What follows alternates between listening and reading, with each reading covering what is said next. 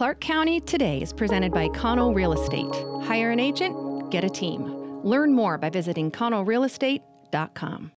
Hey everyone, Jacob Granneman here with the Tuesday night update from Clark County Today. The rate of new COVID 19 cases fell sharply again this week, moving from 310 per 100,000 people last week to 262 this week. Clark County Public Health reported 26 new cases overnight, as well as one more suspected death. Active cases dropped to 400, but hospitalizations spiked again. As of today, there are 57 confirmed and 8 suspected cases in Clark County hospitals, totaling 11.2% of available bed space, a 4% jump from yesterday. The most recent data on testing shows the positivity rate dropping below 10% for the first time since late last year. The Clark County Sheriff's Office deputies involved in Thursday's shooting have been identified. On Thursday, the deputies were conducting a traffic stop which led to the shooting of 30 year old Jenoah Donald. According to a statement issued Saturday by the Vancouver branch of the NAACP, Donald was on life support at an area hospital. There has been no update on Donald's condition. Previous information indicated four deputies were involved in the incident, but based on new details from the investigation, it has been determined that three deputies were involved. The involved deputies who remain on critical incident leave are Sean Boyle, Greg Agar, and Holly Troop. The Southwest Washington Independent Investigative Response Team, led by the Vancouver Police Department, is conducting the investigation into the officer involved shooting.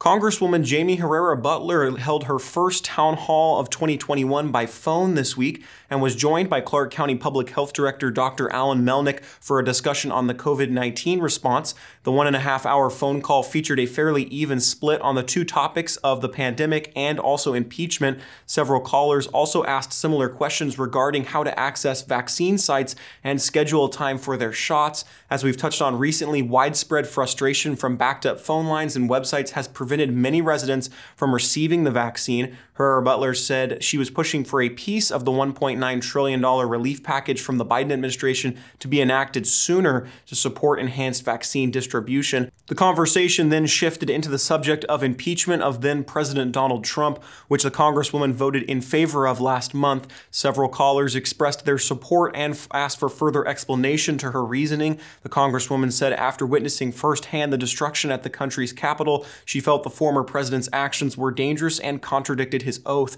To read more about the town hall, visit the full story soon at clarkcountytoday.com.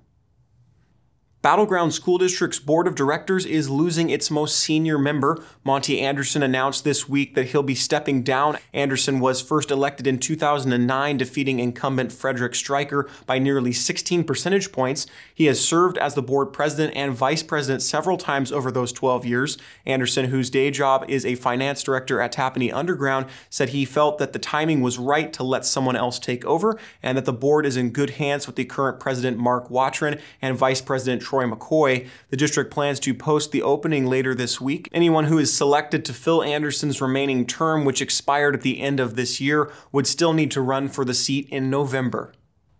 Crews from the Clark Cowlitz Fire Rescue faced significant access challenges to battle a blaze at the residence near Woodland Monday afternoon. Firefighters were dispatched at just before 2 p.m. to report of smoke coming from a house next to I-5 at the Lewis River Bridge near Woodland. Crews were familiar with the residence and knew that making access to the structure would be difficult. To get to the house, crews had to make their way down a nearly half mile long muddy driveway. The driveway was too steep and muddy for regular fire engines to make it to the structure, so the initial attack was done by using brush units, which are small four wheel drive vehicles with a pump and hose that are usually used for wildland firefighting. To fully extinguish the fire, crews brought in Fireboat 24, a 30 foot boat capable of delivering over a thousand gallons of water per minute. The property owner told fire officials that there had been a renter at the property and that he was in the process of having them evicted. There is no evidence of people at the scene when the units arrived.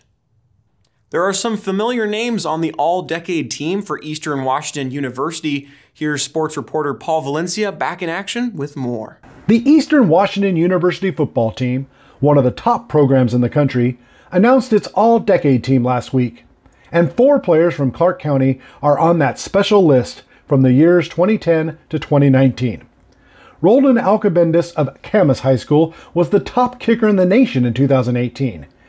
Then there were three Eagle teammates who all graduated from high school in 2009 and excelled for EWU.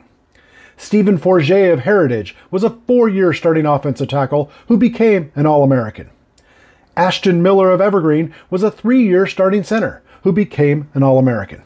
And receiver Ashton Clark of Heritage shined in his final three years, including a 10 touchdown performance as a senior. Find out what they're doing now and their reaction to being named to the All Decade team by reading our story on ClarkCountyToday.com. Exciting stuff. Thanks, Paul. Well, after more than a week with our latest question, we're wrapping up another polling period at ClarkCountyToday.com. After asking you whether you would support Washington State Senate Bill 5066, which would require any law enforcement officer witnessing excessive force by another officer to intervene or be subject to discipline, we received nearly 675 responses. An overwhelming majority, nearly 81%, said they would support the bill.